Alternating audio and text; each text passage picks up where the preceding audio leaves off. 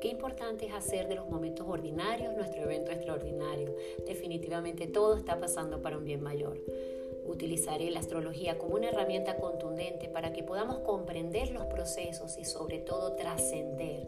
El llamado de este año es a renacer, a reinventarnos, a reilusionarnos y a reconocer que detrás de todo lo que se está cayendo hay una nueva conciencia, una nueva forma vibracional que la tenemos a nuestra disposición y que al descubrir ese tesoro interno que cada uno tiene, vamos a poder llegar a ser esa mejor versión a la que estamos llamados.